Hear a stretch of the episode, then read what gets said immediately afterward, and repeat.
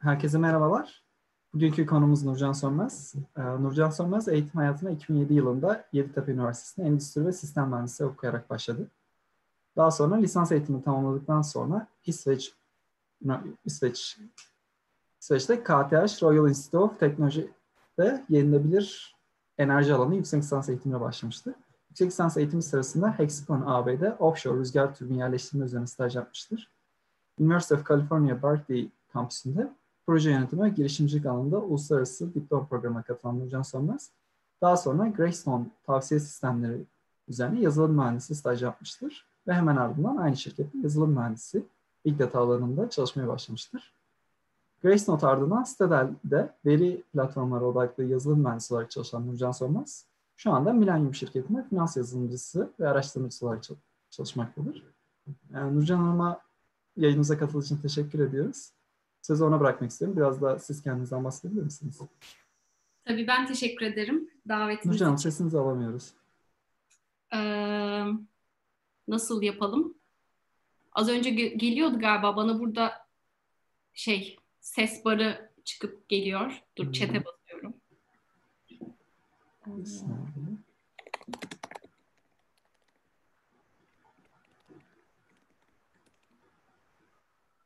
Tamam, duyabiliyorum şu an sizi. Geliyor mu? Galiba şu anda. Bir daha bir konuşabilir misiniz? Tabii ki. Ee, ben burada ha görüyorum tamam. Kusura bakmayın, buyurun devam edin. Yok rica ederim. Yani sen çok güzel özetledin aslına bakarsan. Ee, ekleyebileceğim çok bir şey yok. İşte Yeditepe'de e, endüstri mühendisliği okudum. E, endüstri ve sistem mühendisliği. Ondan sonra okulda işte e, böyle birkaç tane alan var gidebileceğiniz. İşte quality'ye yönelebilirsiniz. E, operations research ya da başka şeyler yapabilirdiniz. Ben operations research e, şey daha fazla odaklanmak istedim. Ve o sırada böyle bir işte rüzgar enerjisi sevdası geldi e, içime. Hani tam manasıyla böyle dünyayı değiştirebiliriz. İşte e, nasıl bir şeyler yapabiliriz gibisinden. Ve e, şey oldu ben Yeditepe'de okurken exchange öğrencisi olarak e, Georgia'ya gitmiştim.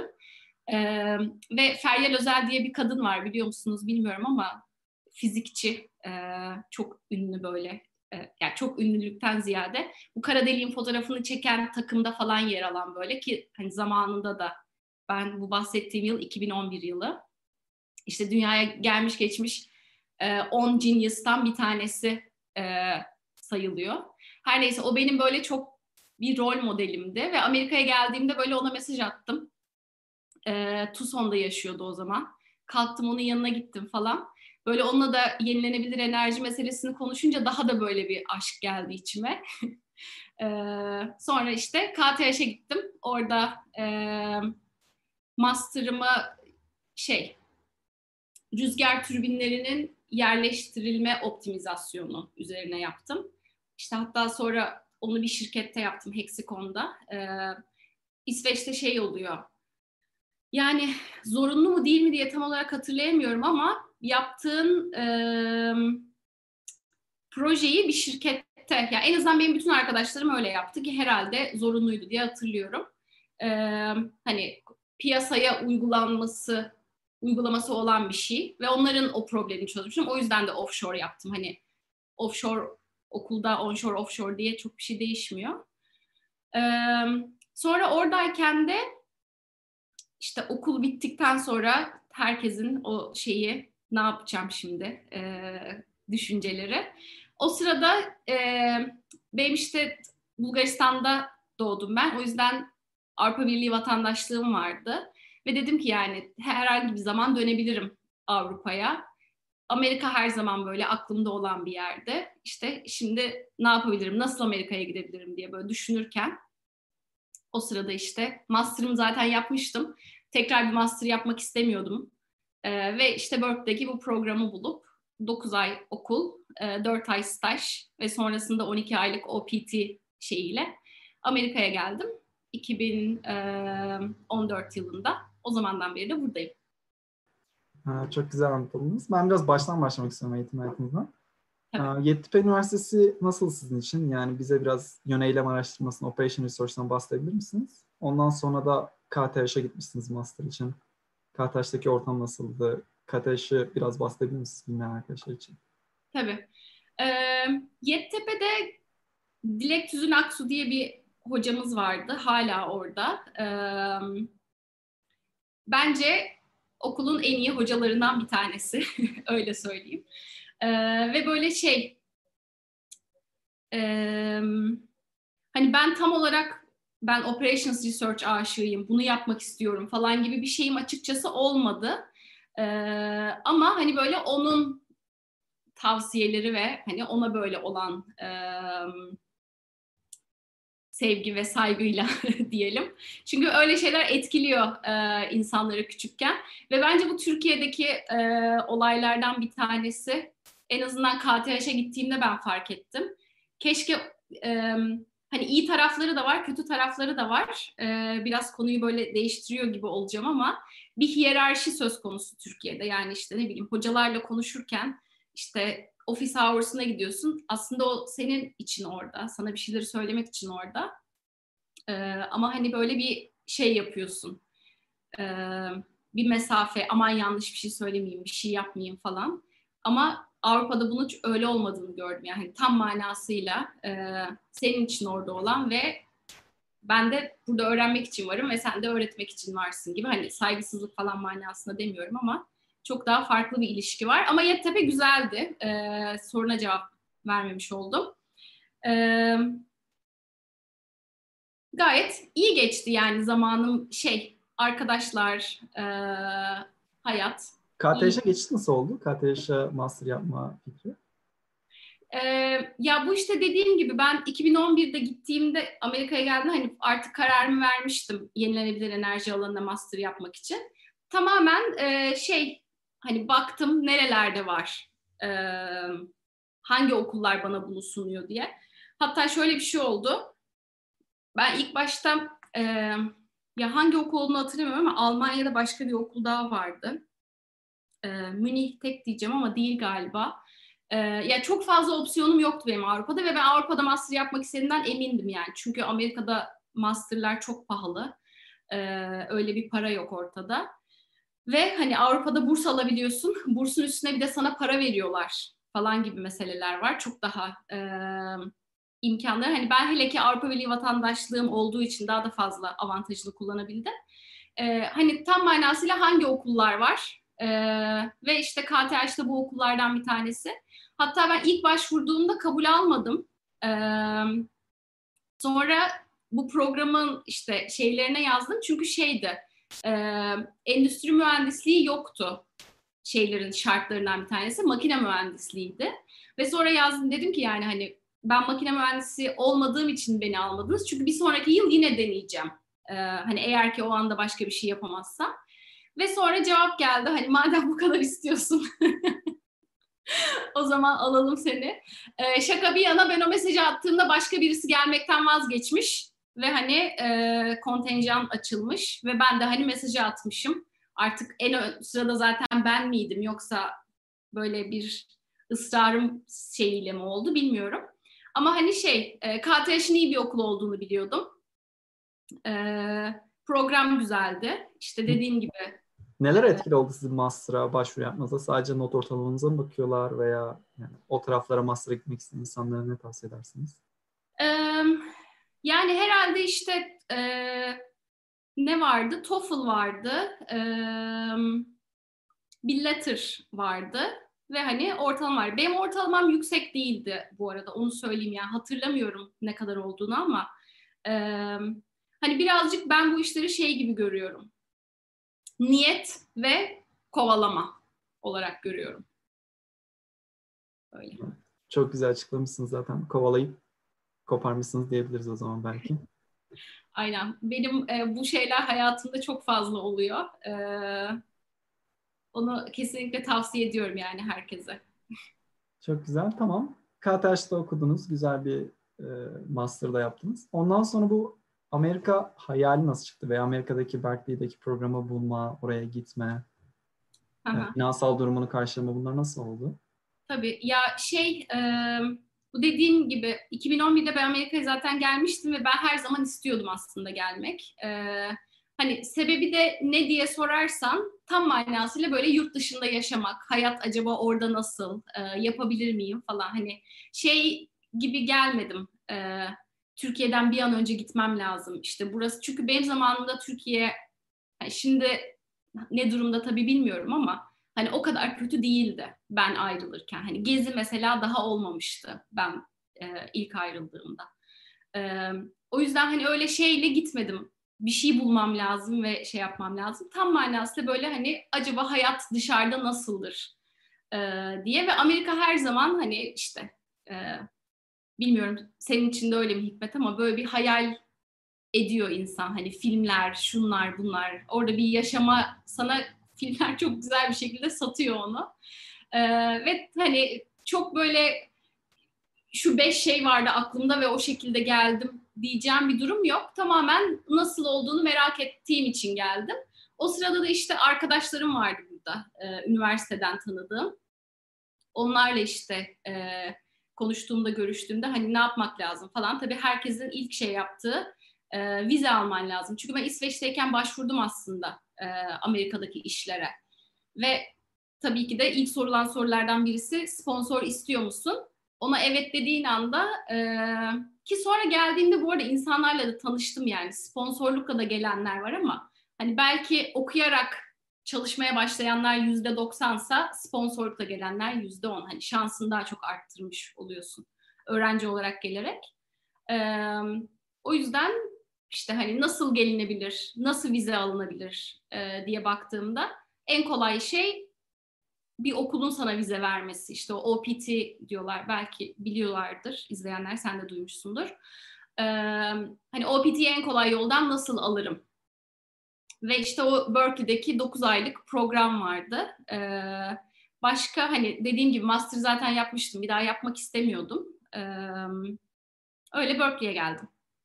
Bu şeyden bahsedelim. Direkt işe başvuran insanlar herhalde bir H1B denilen bir vizeye başvuruyorlar herhalde. Ondan biraz bahsedebilir misiniz? Ya Tabii ki. Ee, onlar başvurmuyorlar aslında vizeye. Şirketleri başvuruyorlar onlar, onlar adına. Ee,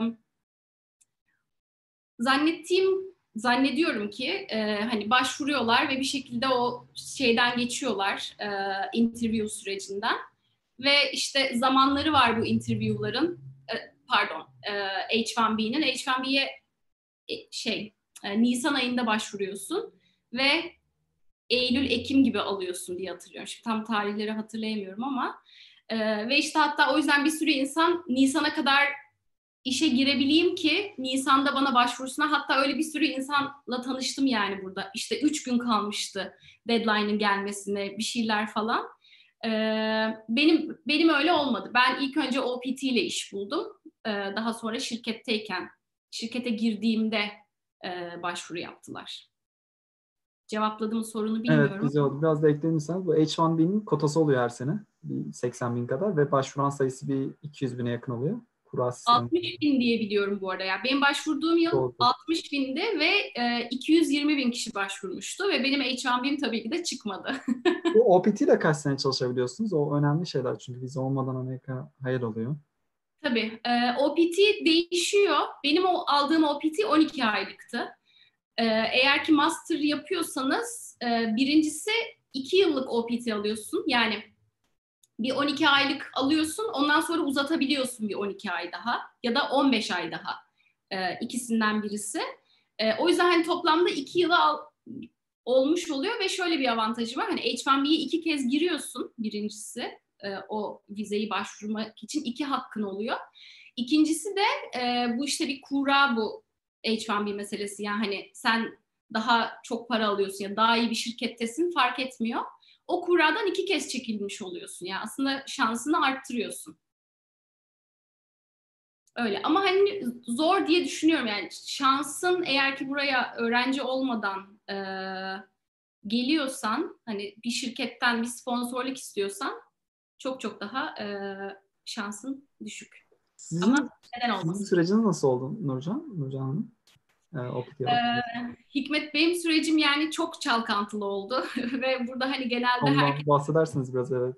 Örnek tabii çalkantılı olduğunu düşünüyorum. Ya benim buradaki hani Amerika'ya şöyle işte artık 5 yıl oldu geri dönüp baktığımda en büyük problemim vize problemiydi. Ee, şöyle aldım OPT'yi. O sırada işte e, Ekim'in ortasında başladım e, çalışmaya. O yüzden bir sonraki Nisan'ı bekledim H1B'ye başvurmak için. Sonra e, H1B'ye başvurdu şirket ve H1B çıkmadı. O sırada da yapılan şey şu oluyor genelde bu arada hani aman tanrım H1B çıkmadı gibi çok da bir şey söylememek gerekiyor. Çünkü bir sürü şirket bunun farkında yani. Bu sadece benim başıma gelmiyor ya da ne bileyim. En azından çalışanlarının yüzde onu 15'inin başına geliyordur diye düşünüyorum. Yani yüzde 50'sinin değilse çok konservatif bir rakam veriyorum. Ee, ve tabii bunun yolları var. H1B çıkmazsan ne yaparsın gibisinden. Şu ana kadar H1B'si çıkmayıp da ülkesine geri dönmek zorunda kalan birisini duymadım. Eğer ki birazcık e, hani akıllı da demeyeyim de araştırıyorsam şöyle ben insanlara şeyi tavsiye ediyorum. Yani bir yere H1B'ye bağlıysa Amerika'da kalman o zaman yurt dışında ofisi olan bir şirkete şirkette çalışmaya başlamak. Hani çok küçük böyle e, H1B'nin çıkmadığında işten ayrılmak zorunda kalmadığın e, seni başka bir ofise yönlendirdikleri ve o zaman benim ofisimin Almanya e, şirketimin Almanya ofisi vardı. Benden bir önceki yıl H1B'ye başvuran bir arkadaşım mesela çıkmadı. O Almanya'da bir yıl kaldı ve sonra Elvan diye bir vizeyle geri geliyorsun. Ona galiba manager vizesi diyorlar. Ve bu şekilde daha tekrardan H1B'ye başvurabiliyorlar senin için ya da işte Green Card'a başvurabiliyorlar. Ee, her neyse benim çıkmadı. Almanya meselesi vardı e, şeylerden, opsiyonlardan bir tanesi. Bu arada Ve nerede çalışıyorsunuz şu anda? Ondan bahsedelim biraz da. Bu staj yaptığınız yerde çalışıyorsunuz. Şu anda Grace Note'da çalışıyorum. Aynen öyle. Aynen. Grace Note'da stajımı yaptım. E, ve sonra orada full time olarak çalışmaya başladım. O da çok e, rahat bir transition olmuştu benim için. Hatırlıyorum çünkü hani iş bulmak çok stresli bir şey. Sen de biliyorsun şu an o, o işten geçiyorsun. Ee, her neyse uzatmayayım. Tamamen tesadüfen başka H1B'si çıkmayan bir arkadaşım dedi ki böyle böyle ben işte master'a başlayacağım. Ee, çünkü benim yaptığım program işte dediğim gibi 9 aylık bir program. Master yok ve kurallar şöyle. Eğer ki okuduğun şeyin bir tık üstünde bir şey yaparsan o zaman o OPT'yi tekrardan alabiliyorsun. Ee, mesela master yaptın, H1B'in çıkmadı. PhD'ye başvurup PhD bittikten sonra tekrardan. Tabii PhD çok e, zor bir şey olur herhalde. Sırf H1B almak için PhD'ye başlamaz kimse. E, ama şey kurallar manasında diyorum. O dedi ki ben baş, ben master'a başlayacağım. İşte burada bir okul vardı. Ben de o okula gittim. Yani e, zor bir süreçti şu yüzden. Full time'dan vazgeçiyorsun. İş yeriyle kesinlikle anlaşman lazım. Yani benim menajerim e, Ragu sağ olsun yani çok çok e, yardımcı oldu bu zamanlarımda işten istifa ediyorsun full time'dan. E, stajyer olarak işe geri başlıyorsun ve işte beş gün çalışıyorsun. Hafta sonu iki günde okula gidiyorsun. E, gibi bir süreçten geçtim. Bu tabii benim için kısa oldu. E, o sırada işte Green Card'a başvurular falan yapıldı. E, ve Green Card'ı geldiğinde şey yaptım.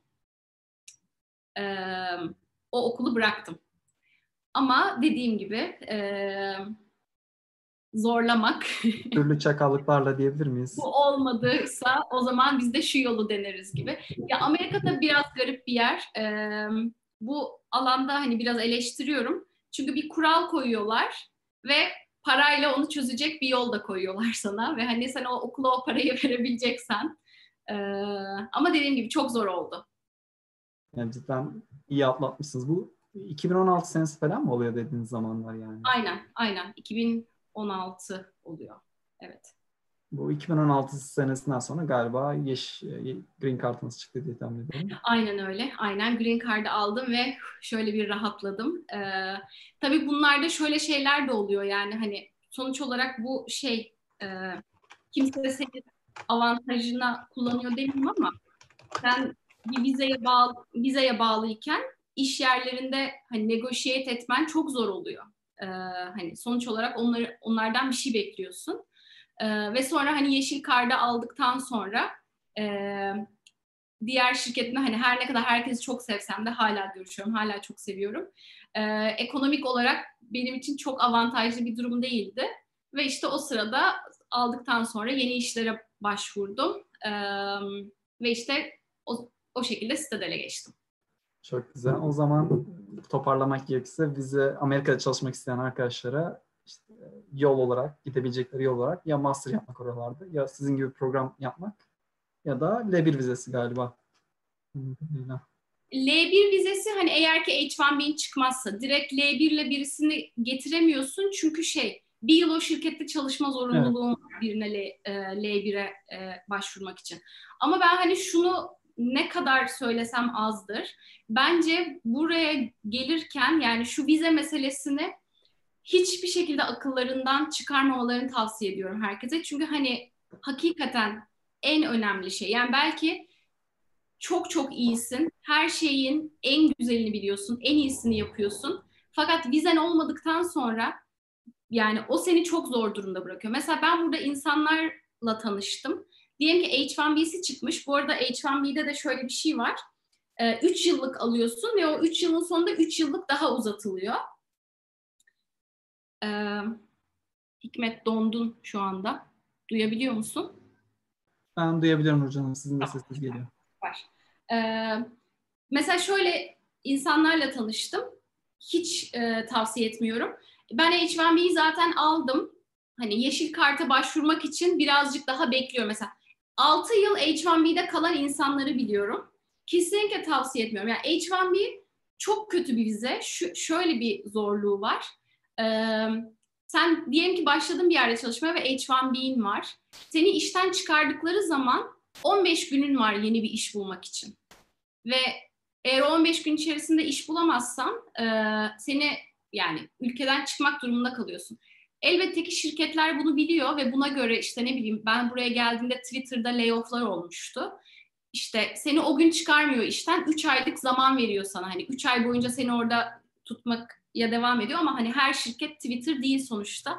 Neden şansa bırakasın? Ee, o yüzden hani H1B'yi aldığım diyelim ki geldin H1B'ni de aldın bir şekilde. Hani ertesi gün hemen menajerına benim green card'a ihtiyacım var. Hani ne yapabiliriz? Benim green card'ı almam için hani artık bana şu projeyi bitir. Öyle mi green card'a başlıyor ki hiç kimsenin böyle bir şey diyeceğini zannetmiyorum. Burada herkes bunun ne kadar önemli bir şey olduğunu farkında. Ee, o yüzden hani H1B'de ne kadar az kalırlarsa o kadar iyidir diye tavsiye ediyorum. Çok güzel anlattınız. Teşekkür ederim. Bence bilgilendirici olmuştur diye tahmin ediyorum vize konusunda arkadaşlar. Bazen şey dönmek istersen biraz farklı bir kariyer yolu izlemişsiniz yani. Ee, işte endüstri ve sistem mühendisinden çıkıp işte yenilebilen enerji üzerine master yapıp sonra software engineering dünyasına girmişsiniz bilgisayar mühendisi. O geçiş nasıl oldu yani bu Grace Note'da staj yapayım sonra orada çalışayım. Ee, bu sizin için nasıl oldu? Ondan biraz bahsedebilir misiniz stajınızdan? Tabii ki. Ee, Hikmet yani tam manasıyla şöyle oldu. Ee, benim aklımda yazılım yapmak hiçbir zaman yoktu. Yani ben Amerika'ya yazılım mühendisi ol, olayım diye gelmedim. E, fakat buraya geldiğimde e, işlere baktım rüzgar enerjisi alanında. Birincisi işte birkaç tane şirket vardı başvurabileceğim. İşte ne bileyim Texas'ın bir küçük bir şehrinde, Orlando'da. E, galiba birkaç yer vardı e, Oregon'da, Portland'a yakın. Ve ben hani San Francisco'da yaşamak istiyordum. O sırada da e, hani bakıyorum ol, olacak gibi bir şey değil. Hani o işi yapmanın dışında hani diyelim ki iş buldum kendime. O şirketler bana sponsor olacaklar mı? Çünkü yani bu tamamen şey e, olayı. Sana da yayından önce bahsettim yani supply demand meselesi. Eğer ki çok daha fazla insan başvuruyorsa senin H1B'ne tabii ki de başvurmuyorlar. Yani H1B şirket için bir yük, bir para e, ekstradan. O yüzden hani dimende olan bir işi yapmam gerekiyordu. Ve o zamanlar işte e, arkadaşım Uğur sağ olsun çok beni e, o, o buradaydı zaten ve biz YTP'de beraber okuduk. O da e, burada USC'de master yaparken e, tamamen hani tesadüf eseri. O da endüstri mühendisliği işleri ararken başka birisiyle tanışıyor. E, Serhat hatta o da Bilkent mezunu. Böyle bir problem üstünde konuşurlarken Serhat diyor ki hani sen de bu işi niye yapmıyorsun abi hani yapabilirsin gibisinden. Ve o işte o, o şekilde hani birazcık ben böyle öğrenilmiş bir yoldan gittim. Hani Uğur bana çok yol gösterdi. Hani yol göstermenin de dışında bu işler tabii ki de e, cesaret verme işleri çok cesaretlendirdi yani. Ben çok dedim ya ben bu işi asla yapamam. Hani ne alakası var? Şey yapmıyorum. Çünkü ben hani tabii ki de bu işi yapan ve herkes yapabilir bu arada hani bunu da söyleyeyim. Hiç şeyden diyorum hani bu tarz tuzaklara hepimiz düşüyoruz. Ben yapamam ki işte şey yapamam falan. Herkes yapabilir. Bu işin yani e, bu rocket science hakikaten değil. Yani ben burada tanıştım herkesle. Herkes Cracking the Coding interview'u çözdü. Herkes lead kodu yaptı ve herkes böyle iş buldu. Yani bu nasıl diyeyim abartılacak ve şey yapacak bir şey değil. Sadece emek vermek gerektiren bir iş. Ve hani ben tarih öğretmenliğinden de şeye geçmedim ama mesela Java ben bilmiyordum. Bana Java'yı Uğur öğretti. Öyle söyleyeyim yani. MATLab'te yapmıştım ondan önceki projelerimi, şeylerimi. Hani bir for nedir, if nedir gibi baştan böyle başlamak gibi değil de hani işte algoritmaları, data structure'ları falan hani sağ olsun üzerimde emeği çok fazladır. Ee, ve şey gibi girdim yani bu işe.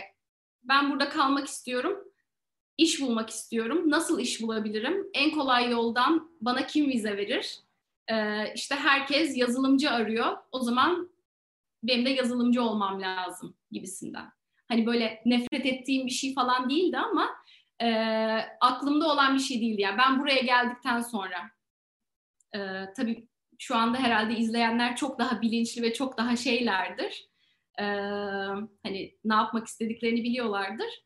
Ama böyle hani hayatta bazen e, beklemediğin şeyler çıkartıyor karşına ve e, öyle oldu. Çok güzel anlattınız. Peki şeyden bahsedebilir misiniz biraz? Yani stajın içeriğinden, oradan full time'a geçişinizden. Tabii ki, tabii ki. Elbette. Ee, şey, Grace Note'u ben şu şekilde buldum. Ee, Berkeley'de e, okurken okulun bitmesi için işte okul 9 ay, 4 ay staj yapmak gerekiyor ve Grace Note'u o şekilde buldum. E, ve böyle işte farklı farklı projeler sunuyor şirketler. Bir takım şirketler var. E, ve Grace Note yani tamamen tesadüfen bilgisayar mühendisi olarak iş bulan, e, iş veren tek şirketti. Diğerleri böyle daha çok işte marketing, e, birkaç şirket daha vardı da tam olarak hatırlamıyorum. E, ve her, oradaki şey projelerden birisi de işte ben research takımına girdim. E, Recommender System Design. E, Grace Note metadata şirketi e, şey yapıyorlar. Mesela bu Apple'da ya da herhangi bir yerde bir müzik dinlerken bir e, sanatçıyı görüyorsun, hangi şarkı olduğunu görüyorsun falan. Bunlara metadata diyorlar. E, bunların hepsini Grace Note provide ediyor. İşte ya da ne bileyim o zamanlar sanırım Amazon Prime çıkmıştı. Oradaki işte filmlerin başlıkları, filmlerle alakalı işte e, özetler falan. E, hepsini Grace Note e, sağlıyor. Bir metadata şirketi. Research takımı da bu bizim şu anda bir şeyimiz var, revenue stream'imiz var. Buna nasıl ekler yapabiliriz e, gibi bir takımda. Orada işte zannediyorum ki benim yaptığım hani o şey e, Operations Research Master'ı Machine Learning'e geçmemde bir şey oldu. Çünkü sonuç olarak hepsi birer optimizasyon problemi diyeyim. Yani çok böyle şeyleri var. Tabii ki de kod çok daha ağırlıklı machine learning'de. E, hani MATLAB'da yapamıyorsun. E, ama güzel bir şey oldu benim için yani. Direkt ne bileyim girip de bir backend takımına API tasarlamaya başlamadım ilk şeyimde. Böyle daha çok ve hani staj istediğin kadar okuyorsun, istediğin kadar soru soruyorsun ve burada hani ben çok şey görüyorum yani e, insanları. Türkiye'de hiç çalışmadım nasıldır bilemem ama hani o birkaç keredir bu lafı kullanıyorum çünkü çok hoşuma gidiyor Amerika ile alakalı bu mesele. Yani hiyerarşi meselesinin olmayışı. Ya ben e, hakikaten tabii ki de şey e, bu for loop'ta bu i'yi nasıl arttırırım diye sormuyorum. E, bu sayıyı nasıl arttırırım diye sormuyorsun ama çok daha böyle hani konsepti anlamak ve şey yapmak manasında e, böyle sorular sorduğunda herkes çok yardımcı. En azından benim çalıştığım şirketlerde şu ana kadar öyleydi ve genelde de insanlardan bunu duyuyorum. E, güzel bir öğrenme e, zamanı oldu benim için orada.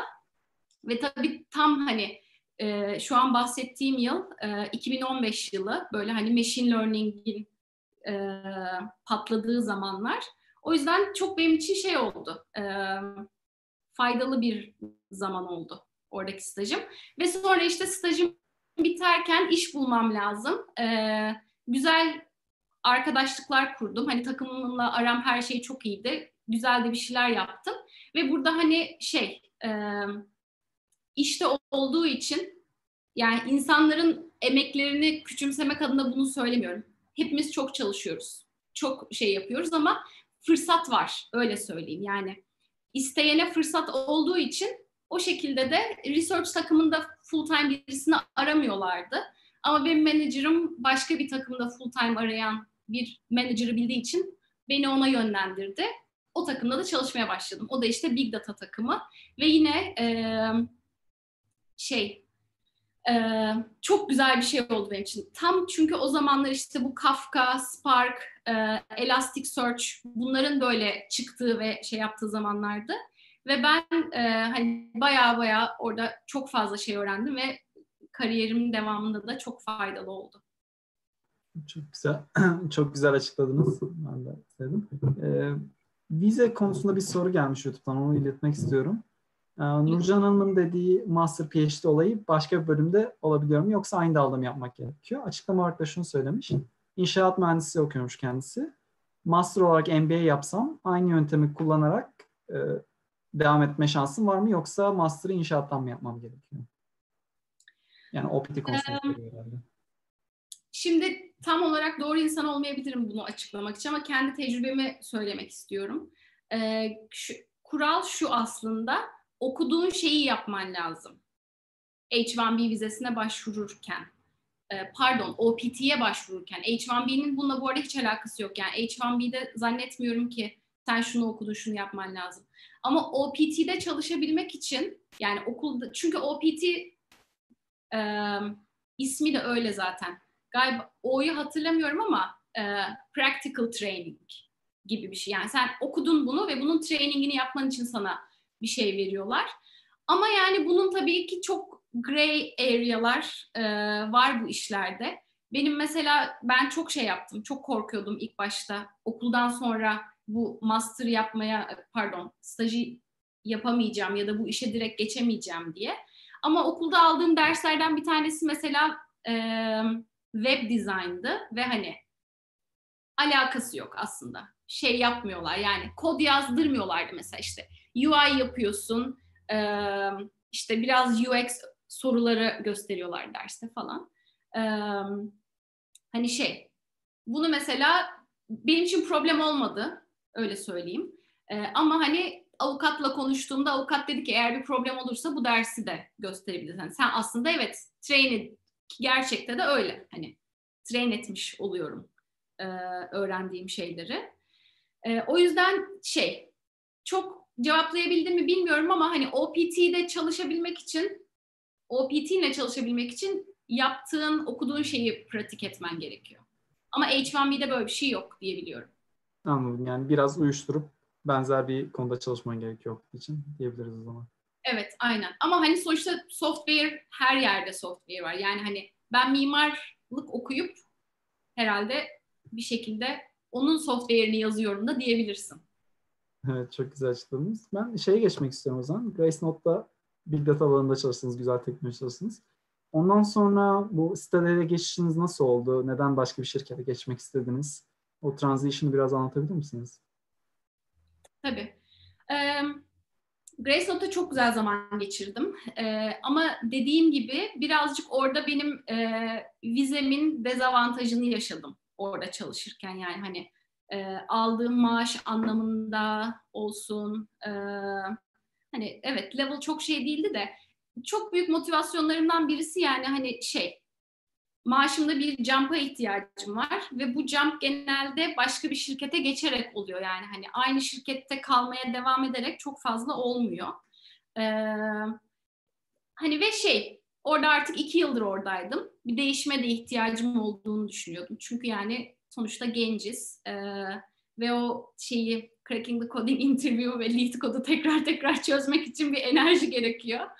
Ee, ve hani artık vizem var, istediğim şirkette çalışabilirim. Bu benim için bir problem değil. Çünkü hani her konuşmada, her işte ilk böyle recruiter'la konuşuyorsun. Interview sürecine başlamadan önce biliyorsun. Oradaki hani illa konuşuyorsun konuşuyorsun ha, kapatmadan bu arada işte şunu soracağım deyip hani sanki böyle çok önemsiz bir şeymiş gibi sorup halbuki o senin için en önemli şey e, olmuş oluyor.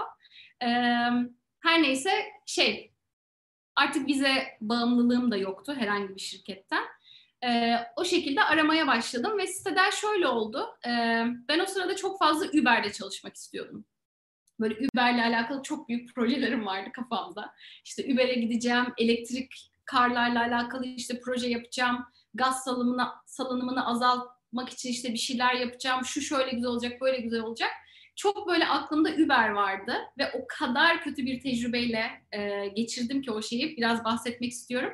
Ama şöyle söyleyeyim, birkaç şirketle interview yaptım ve herkese bunu tavsiye ediyorum. Yani herkese kesinlikle ve kesinlikle bir yerden offer almayın, birkaç yerden offer alın alabiliyorsanız ve hani o emeği de gösterin. Çünkü o böyle çok şey oluyor.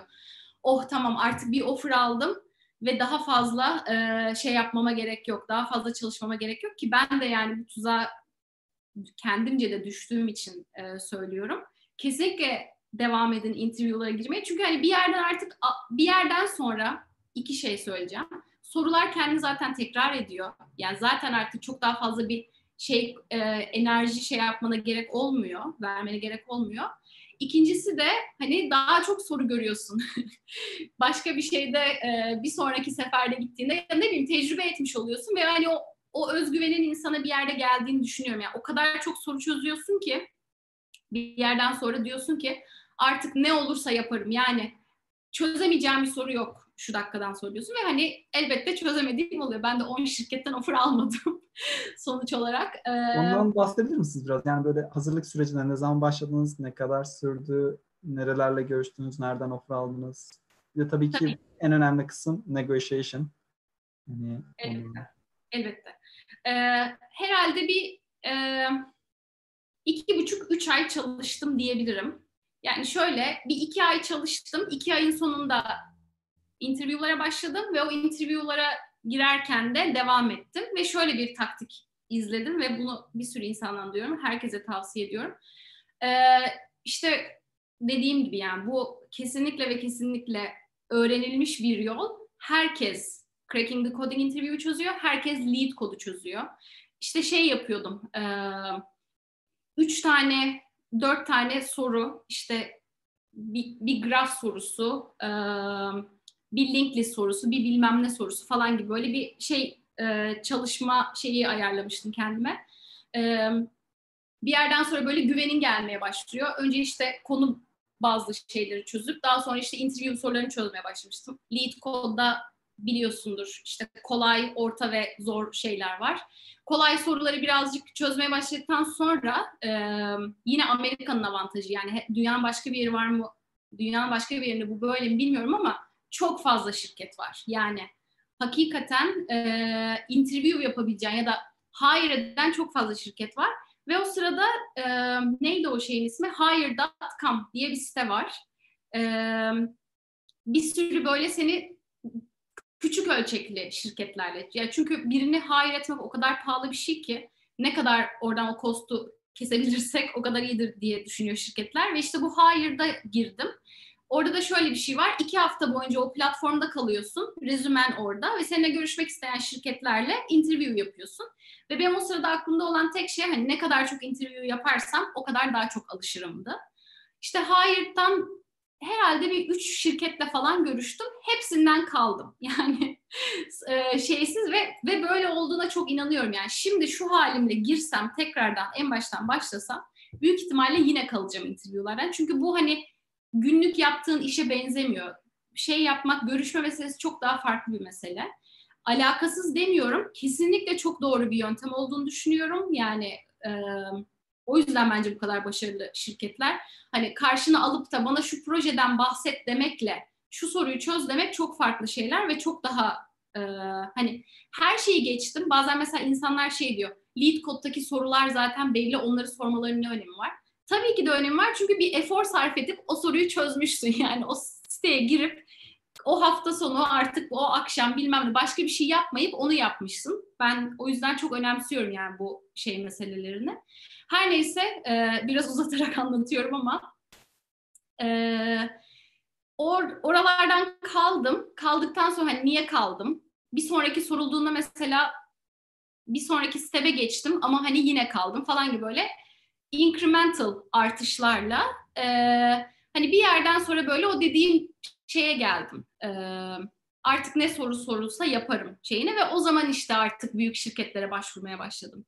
E, Citadel tamamen benim için böyle bir şeydi. Bir recruiter'ın bana ulaşmasıyla olan bir şirketti. Hiç aklımda olan bir şirket değildi. Fakat iyi para verdiklerini biliyordum ve e, hani negotiation olarak kullanırım. Dediğim gibi yani benim şu anda aklımda hala Uber'de çalışmak var. Uber'le interview, interview yaptım, Google'la yaptım, e, Palantir, Citadel, başka sanki birkaç bir yerle daha yaptım. Tam olarak hatırlamıyorum ama e, şey, Uber, Palantir ve Citadel'den offer aldım. Daha sonra e, işte bu dediğim gibi Uber'le olan kötü, kötü tecrübe geldi başıma. Teşekkür ederim.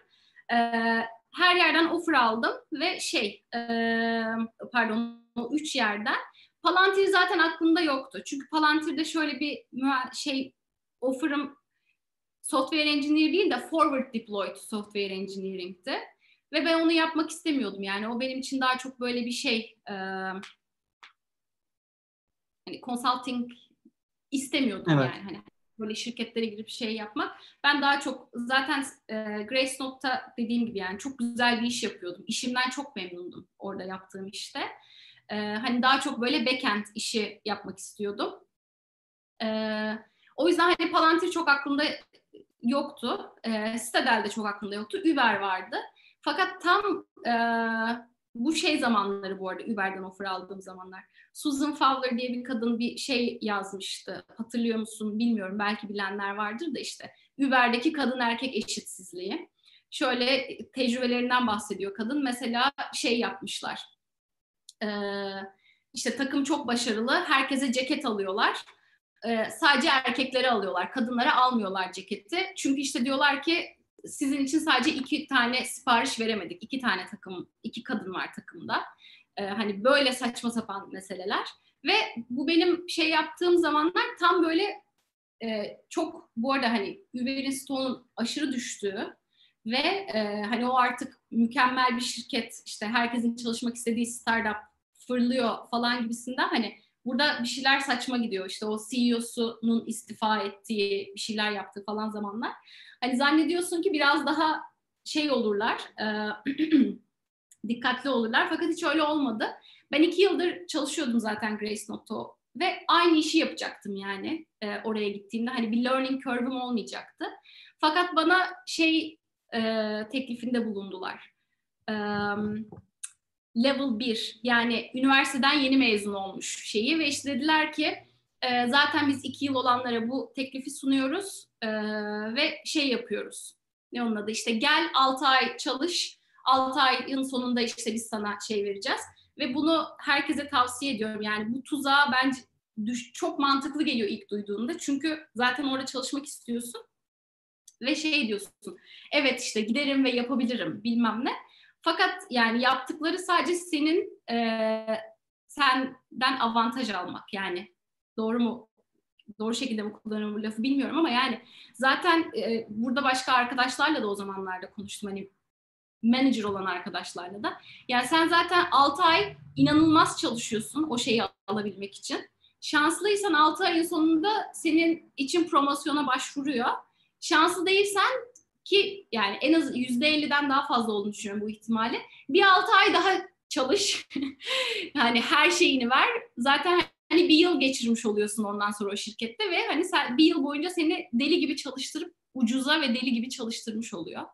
Ee, ve işte bu meseleler olurken ben ısrar ettim yani bu benim gerçek level'ım değil. Ee, ve böyle çok saçma sapan sebeplerle geldiler. İşte o sırada seninle interview yapacak insan burada değildi. O yüzden başka biri interview yaptı. E tamam o zaman başka biriyle tekrardan interview yapayım. Yani çünkü dediğim gibi ben hazırım yani. E, ne ne sorsanız yapacağım e, şeyindeyim. Ve işte sonra kıvırdılar falan. Hani tam olarak senin hak ettiğin parayı vermemek, vermek istememeleriyle alakalı bir şey olduğu inancına inancındaydım ve o yüzden Uber'e gitmedim. Ee, o sırada da güzel oldu böyle back and forth negotiation olmuş oldu. Stadel bana en son hani şey e, ne kadar istiyorsun diye sordu ve o istediğimin de e, yüzde on daha fazlasını verip hani biz daha fazla back and forth yapmak istemiyoruz.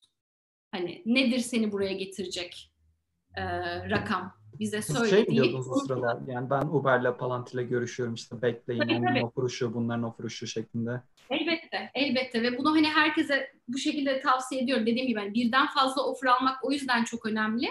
Ee, ben şey soracağım kısaca. Bir insan hak ettiği parayı mı alır, pazarlık ettiği parayı mı alır? E, benim tecrübem pazarlık ettiği parayı aldı.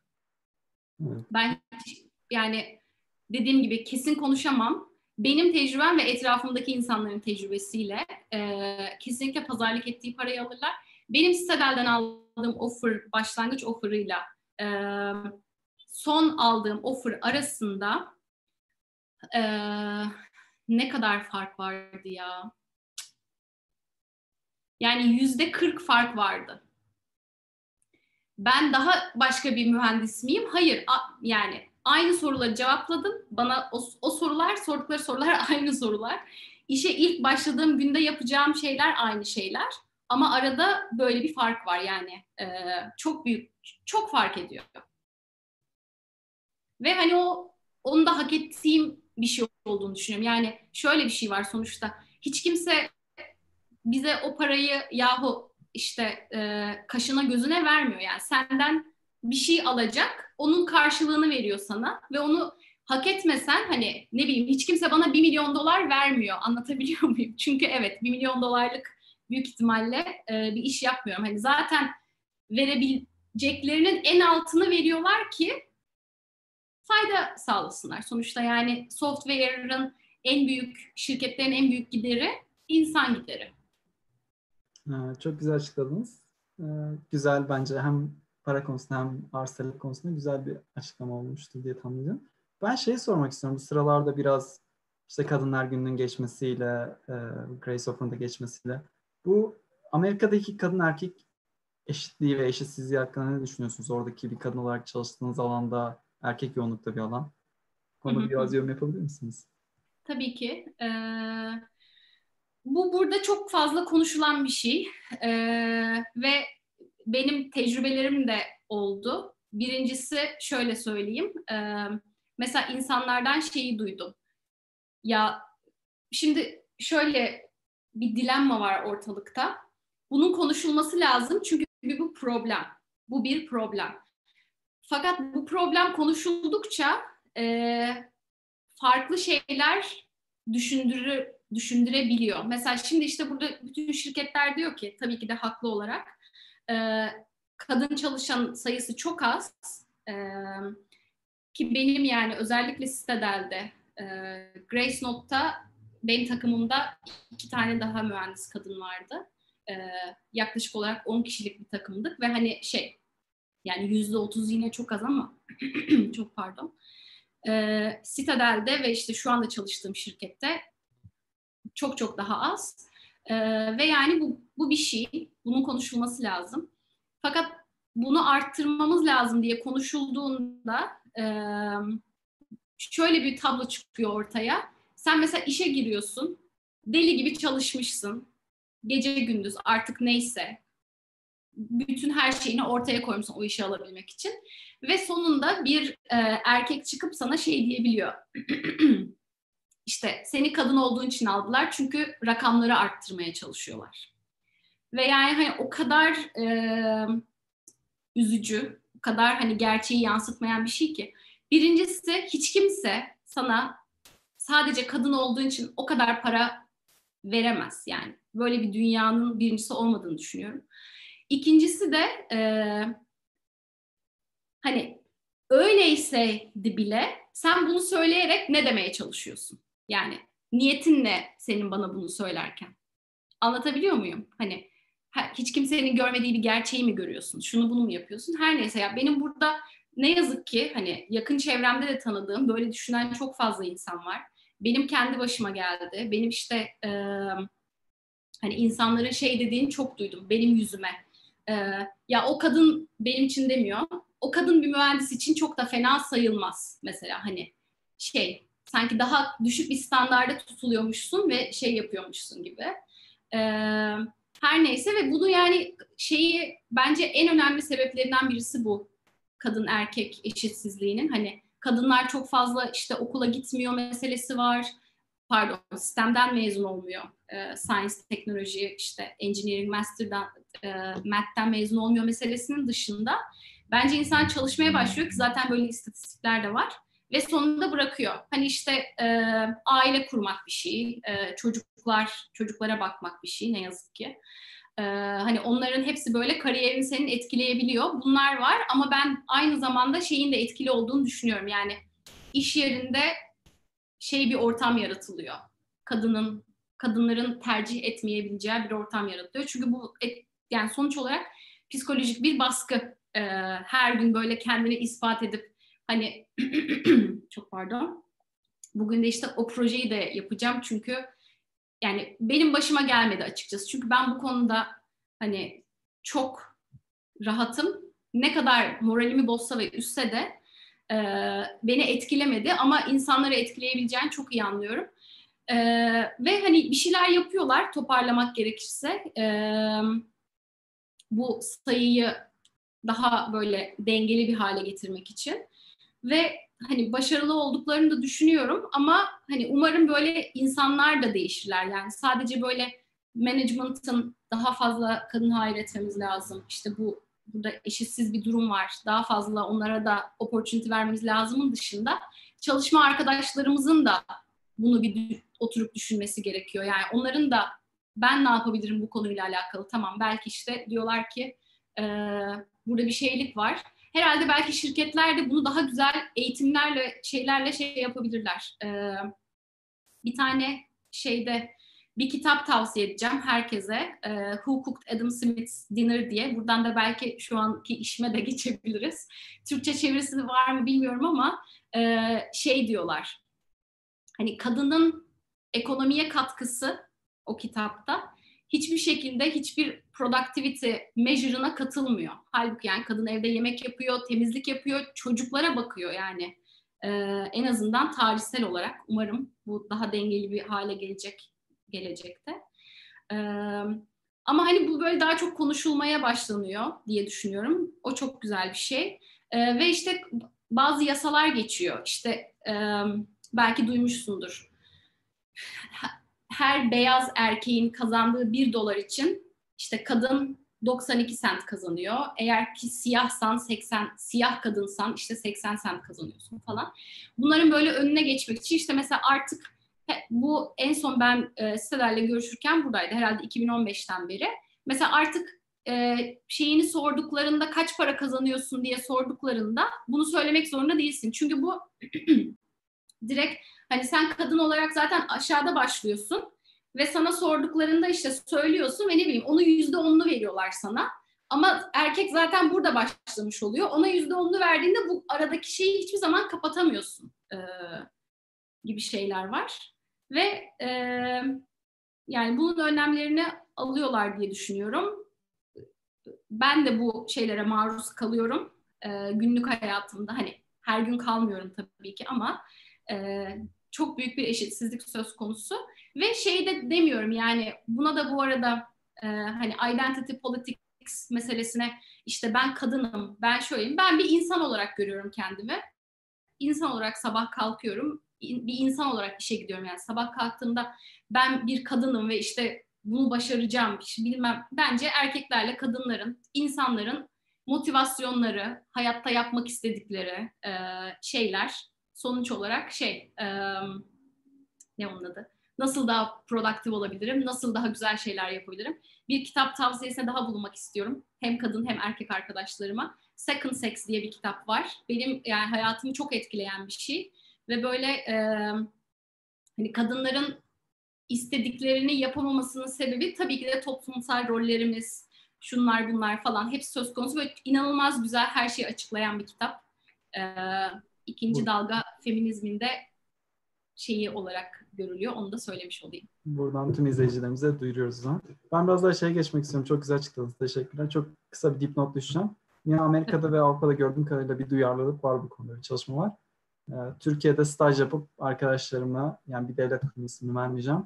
Ee, kadın tuvaleti olmayan birini duymuştum yani. Çünkü sadece tüm mühendisler erkek olduğu için ihtiyaç duymamışlar. Tabii ki. Tabii. Onu geçip şey soracağım. Şu an yaptığınız iş çok ilgi çekici açıkçası. Yani hem software engineer'ların hem matematik okuyan, işte fizik okuyan insanların. Ben çok sözü uzatmayayım. Siz biraz açıklar mısınız? Quant Researcher nedir? Quant Developer ne yapar? Kimler Quant Tabii Researcher ki. olabilir? Tabii ki. E, Quant Researcher isteyen herkes olabilir. ben herhalde onun canlı örneği olarak görüyorum kendimi.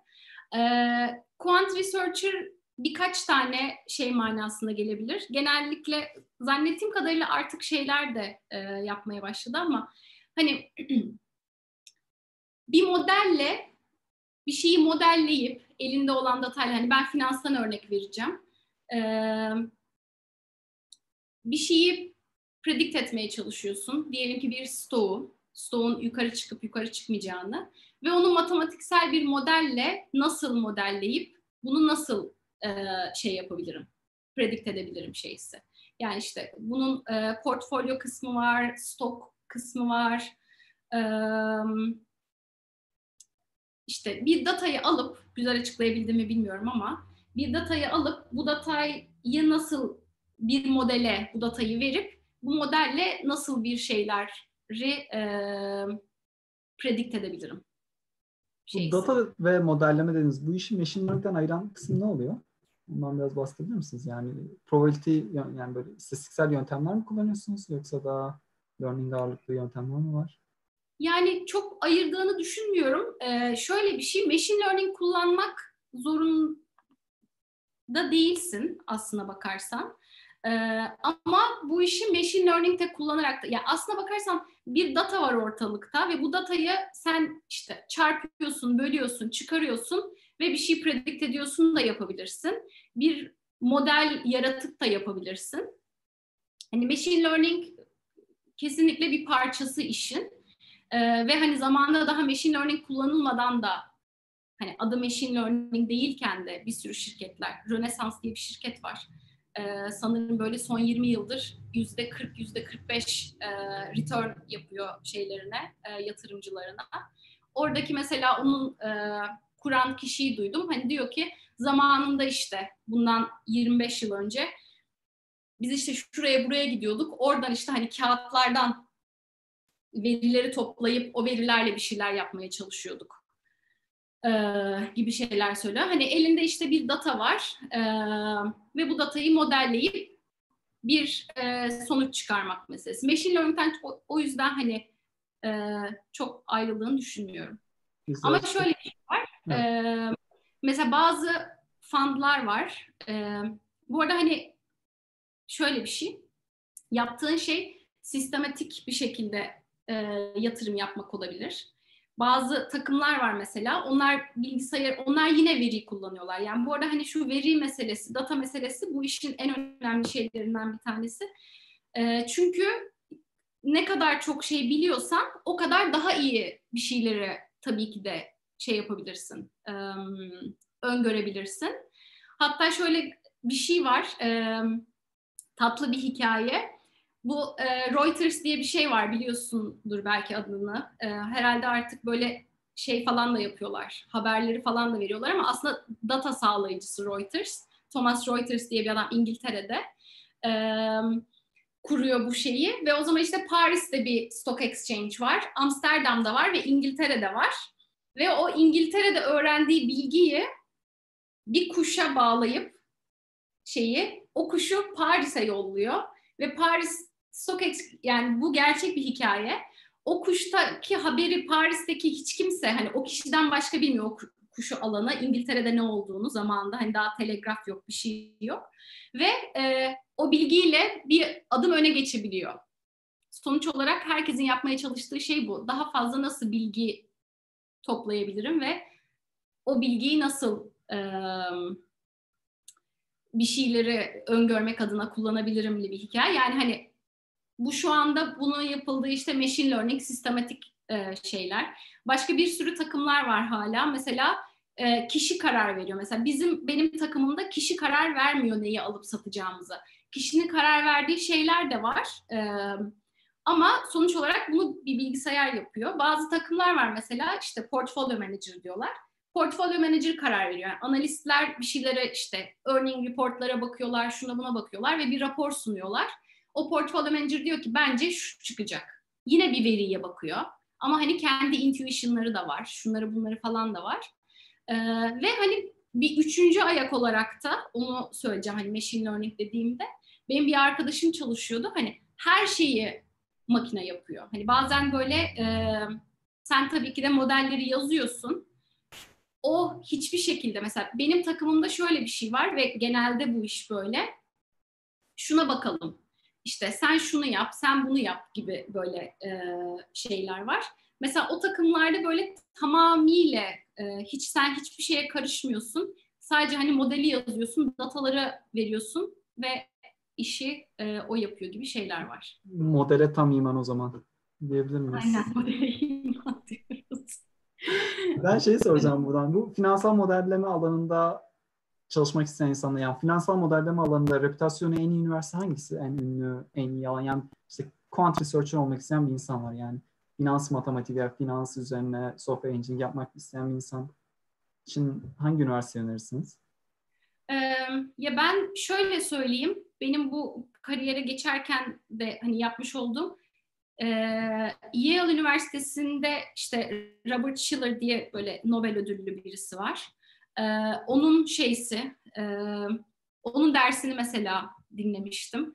O yüzden hani Yale iyi bir üniversite diye düşünüyorum. Çünkü hani Nobel ödüllü ekonomistleri var. University of Chicago çok iyi diyebiliyorum.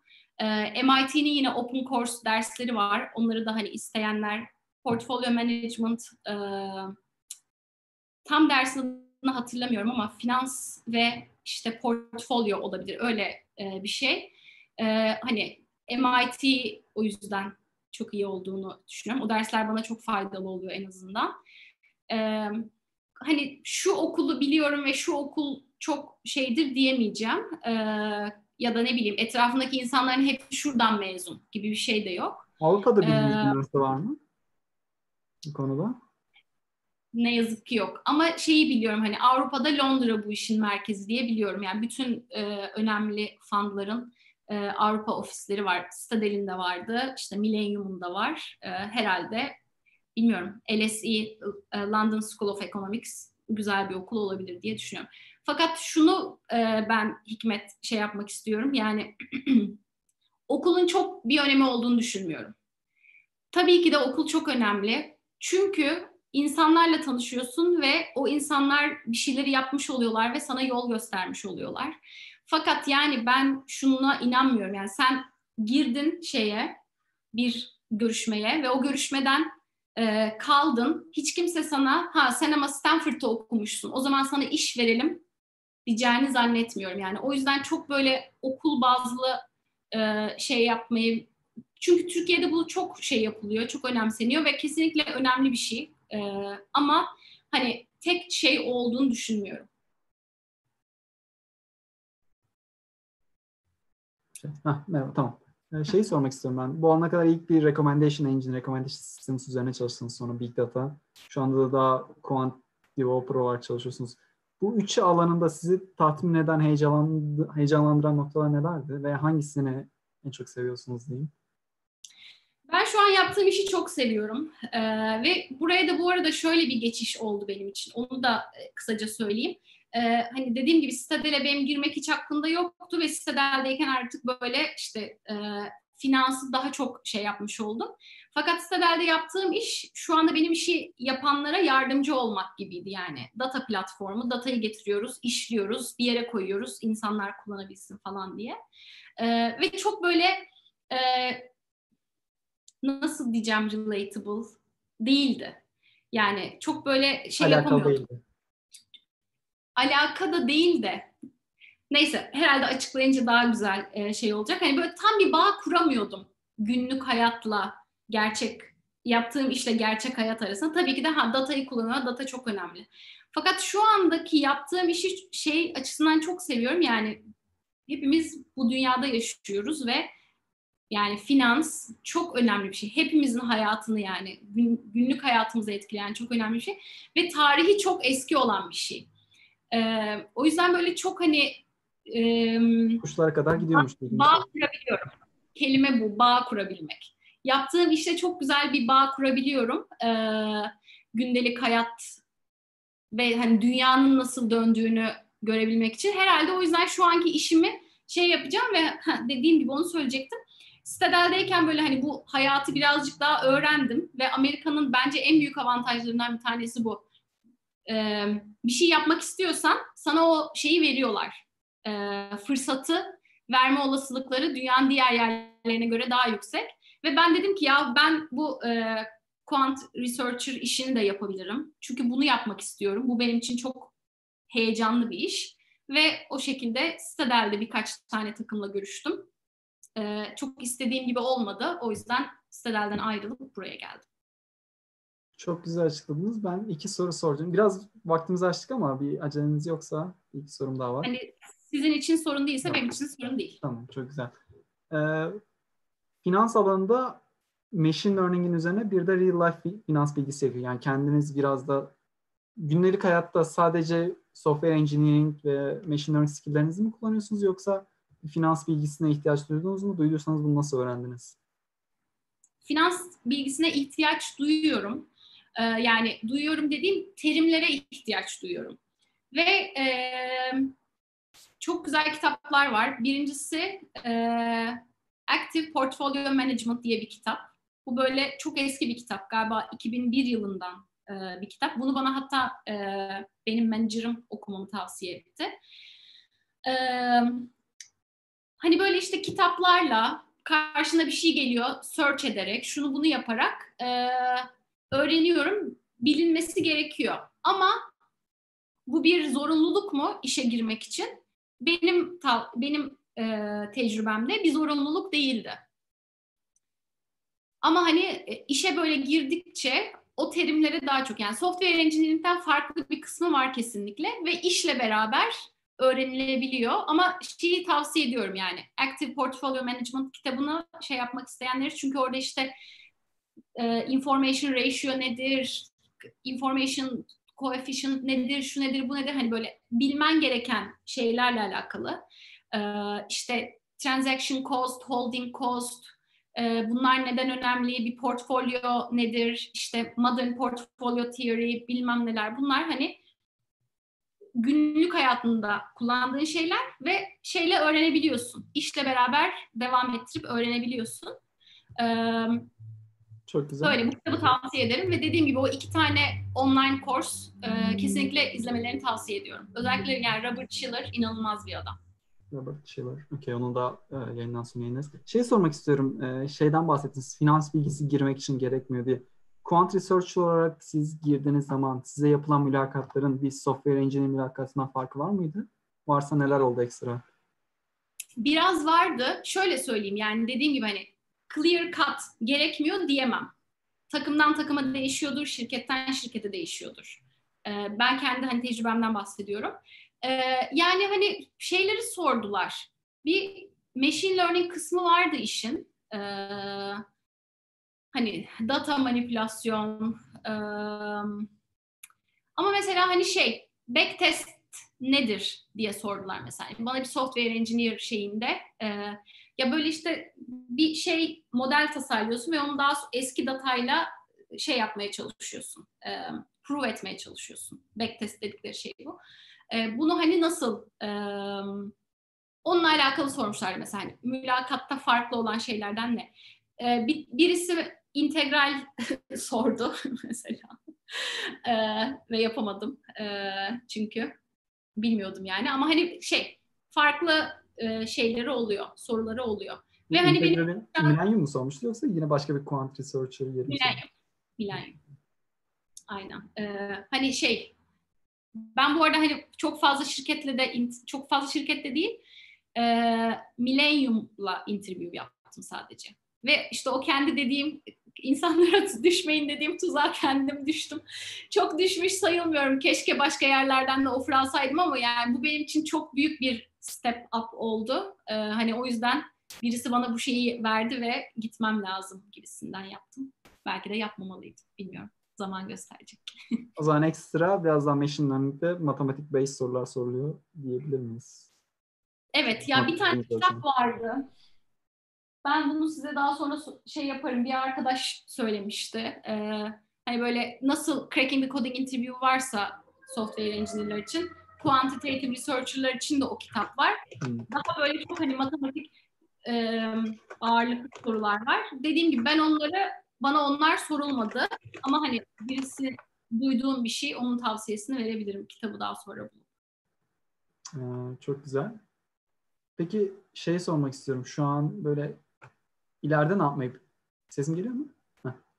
Şu an ileride ne yapmayı planlıyorsunuz? Yani şu an Millennium'da devam etmek mi istiyorsunuz yoksa buradan farklı bir alana mı yönelmek istiyorsunuz? Ya Hikmet açıkçası şu anda e, yaptığım işi çok seviyorum. E, o yüzden burada kalırım diye düşünüyorum. E, ve hani bu şirketlerde böyle ne bileyim software'da daha çok şey yapabiliyorsun. İşte şurada bir buçuk yıl çalışayım. Herhalde zaten e, Silikon Vadisi'nde 18 ay ortalama bir mühendisin bir şirkette kalma şeyi. Ve hani daha sonra değiştireyim bilmem ne falan. Ama hani bu kuant rollerinde özellikle ben hani bir şeyde çalışıyorum. E, yatırım birimi, bir desk diyorlar buna. Bir deskte çalışıyorum. Herhalde yani e, ideal olanı çünkü e, benim desk daha şey yapmıyor, e, trade etmeye başlamadı. E, hani trade etmeye yavaş yavaş başlıyorsun. İşte e, güzel bir öğrenme yolu oluyor bu benim için. Çünkü sıfırdan her şeyi öğreniyorum. Herhalde burada e, daha böyle bir umarım yani her şey yolunda giderse tabii. Bu işin çünkü öyle bir şeysi var yani. Para kazanmadığın zaman işine son veriliyor. Ee, aynen. Software'daysa hani ne bileyim işte Google hiç şeyi olmayacak bir projeye milyon dolarlar harcayabiliyor yani. Ha olmadı o zaman şimdi başka bir şey yapalım diye. Burada o, o şeyin yok. Ee, avantajı çok olmuyor. Hani her şey yoluna giderse kalmak istiyorum. Ee, ve hani böyle benim aslında ilerisiyle alakalı yapmak istediğim şeylerden birisi de hani bu benim için çok iyi bir şey. Çünkü ben buraya böyle geldiğimde birazcık hani dünya nasıl yürüyor, nasıl bir şirkete değer biçiliyor, yani bir şirketin değeri nedir tarzı böyle konseptleri öğrenmek de benim büyük motivasyonlarından birisiydi. Ee, ama istiyorum yani kendi şirketimi kurmak, e, belki bu alanda kend, ben belki portfolyo manager olabilirim. Ne kadar da güzel olur. Çok güzel açıkladınız. Ben şey sormak istiyorum. Özellikle çalıştığınız alan, çalışılan şirkette herkes bilgiyi kendi içerisine tutuyor. Yani bu yaptıkları araştırma çok değerli olduğu için e, şirketler anlatmıyorlar buldukları şeyleri. Yani open source olarak bulmak da zor. Makale olarak da bulmak zor. Siz kendinizi bu alanda nasıl geliştiriyorsunuz ya alanınızda kendinizi geliştirmek için? Ya makaleler, makale bulmanın çok zor olduğunu düşünmüyorum. E, çünkü sonuçta üniversiteler bu işi çalışıyorlar ve onlar bir sürü makaleler yayınlıyorlar. Şirketler bazen makalelerini yayınlıyorlar. Mesela e, BlackRock diye bir şirket var. Çok kaç trilyon var bilmiyorum. 7 trilyon var sanırım e, manage ettikleri. Ama böyle daha çok işte insanların emeklilik parası, şu bu gibi hani benim senin paran değil de e, enstitülerin paralarını şey yapıyorlar. Onlar hani böyle işte ne bileyim bir şey yaptıktan herhalde bir buçuk yıl sonra. Çünkü işte bu alfa dediğin bir şey var. Alfayı bulmaya çalışıyorsun ve o alfayı e, alfa şöyle, şöyle anlatayım. E, sen böyle mar- market S&P 500 mesela bir benchmark diyorlar. Bu benchmark'a göre nasıl daha çok daha iyi bir şey yapmışsın diye hani şu şu datalara bakmışsın ve S&P 500 yüzde üç artmış ama sen o datalara bakarak yüzde beş artmışsın. O zaman o bulduğun işte yüzde ikilik farka hani senin alfan olmuş oluyor. Ve bu alfa her zaman orada kalacak diye bir şey yok. Çünkü işte bu e, information meselesi diyorum ya o çok önemli. E, belki senin bulduğun bir şeyi başka birisi de buldu ki böyle teoriler var. E, efficient market teori mesela o diyor ki kesinlikle ve kesinlikle market'ı beat edemezsin. Çünkü e, o information hemen herkes tarafından kullanılır ve market kendini e,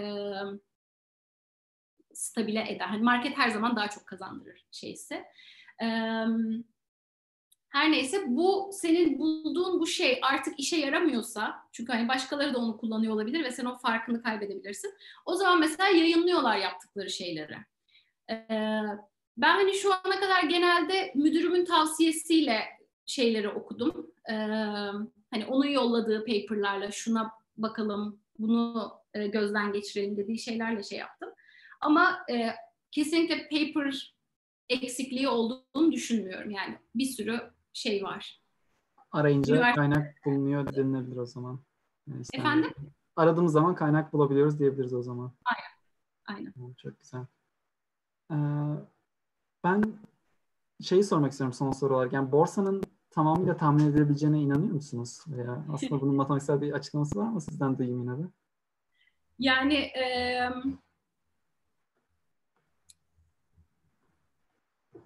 kısa cevabını şöyle söyleyeyim. E, tahmin ediliyor. Bu şekilde bir sürü insan para kazanıyor.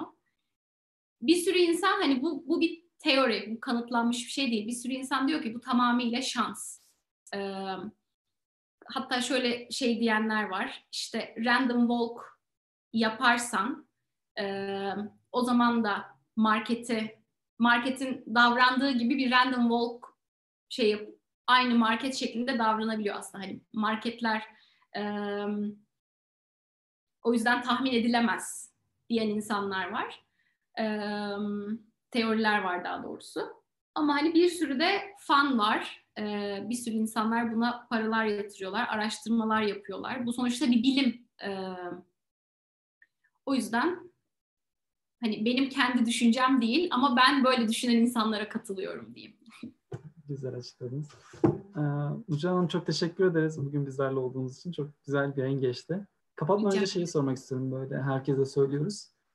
Türk gençlerine, bizi izleyen arkadaşlarımıza tavsiyeleriniz veya onlara vermek istediğiniz bir akıl var mıdır? Yani, ee, hani estağfurullah diyeyim. Kimseye akıl vermek gibi e, bir şey değil de e, ya herhalde hani geriye dönüp baktığımda ne yapardım hani neyi daha fazla yapsaydım ya da neyi değiştirirdim hayatımda diye şey yaptığımda herhalde daha çok kitap okurdum ve daha çok gezerdim diye düşünüyorum. Ee, o yüzden ve böyle çok şeyler var. Hani bu arada fiction'dan bahsetmiyorum. Hani non-fiction kitaplar. Mesela bu işte söylediğim bu Second Sex bazen düşünüyorum hakikaten. Şu Second Sex kitabını üniversitedeyken okusaydım acaba şu anda nasıl bir insan olurdum diye. Ee, ya da böyle bazı filmleri izliyorum. Ee, Tokyo diye bir film izledim geçen hafta. Ee, Tokyo ünlem işareti herkese tavsiye ediyorum. O filmi hani şundan 2008 yılında çıkmış. Hani bir 7-8 yıl önce izleseydim nasıl e, birisi olurdum acaba diye. O yüzden e, herhalde bunu tavsiye ederdim ya. Böyle hani ilgin olduğu alanlara alanlarla alakalı çok kaynaklar var ve hani ilgin olmasa da bir şeyi okuyup hayatın çok fazla değişebiliyor. Ee, o yüzden onu tavsiye ediyorum. Herkese exchange, Erasmus yapmalarını tavsiye ediyorum. O benim hayatımda çok kilit bir şeye, e, öneme sahip. E, herhalde bu üçünü söylerdim. Çok teşekkür ederiz. Biraz aslında yayın içerisinde bahsettiniz ama birkaç tane böyle tavsiye ettiğiniz kitap ve filmden bahsedebilir misiniz? Toparlamış oluruz hem de. Aa, tabii ki. Ee, şey, şimdi bir akademik anlamda kitapları e, herhalde söyledim. Bir de normal şey anlamında. E, Who Cooked Adam Smith's Dinner? Bu birinci tavsiye edeceğim kitap. E, Second Sex ikinci tavsiye edeceğim kitap. Çok büyük bir kitap, çok uzun bir kitap. E, fakat çok önemli bir kitap. E, onun dışında şey dersleri tekrardan söyleyeyim. Yale'ın ve MIT'nin OpenCourseWare dersleri. Ee, ve evet şu an filmi de Tokyo'yu söyleyeyim tekrardan. Dün akşam bu arada e, Being John Malkovich'i de tekrar izledim. Onu da tavsiye ediyorum. Çok böyle son zamanlarda yaptığım şeyler gibi olmuş oldu. Hani e, Ama bunlar. Filmin adı sadece Tokyo mu? Tokyo ünlem işareti. Sadece Tokyo dediğinde hayal çıkmayacak. Üç tane yönetmen. E, hatta Parasite diye bir film çıktı. Oscar'ı Evet. aldı. Parasite'ın yönetmeni de o üç yönetmenden bir tanesi. İnanılır gibi bir film değil. Çok teşekkür ederiz. Ee, Rica. Nurcan Hanım bize vakit ayırdığı için çok teşekkür ederiz. Gelecek hafta Ece İç Yüze bizlerle olacak. Yine aynı saatte pazar günü akşam 8'de hepinizi buraya bekliyoruz. Ee, görüşmek üzere. Görüşene kadar hoşçakalın. İyi akşamlar.